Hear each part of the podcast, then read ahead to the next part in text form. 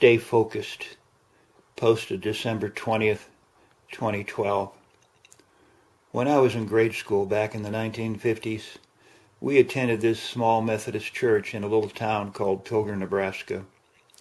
It was vacation Bible school time in the summer, and my brother Tommy, who was two years younger, and my cousin Bill, who was two years older, older, all attended the same vacation Bible school class.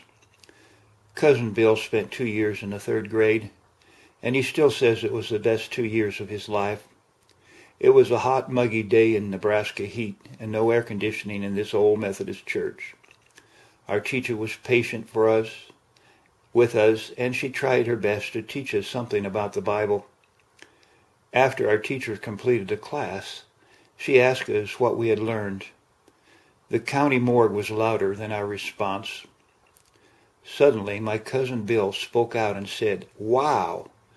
Look at that big fly on the wall. Our teacher seemed to move into depression.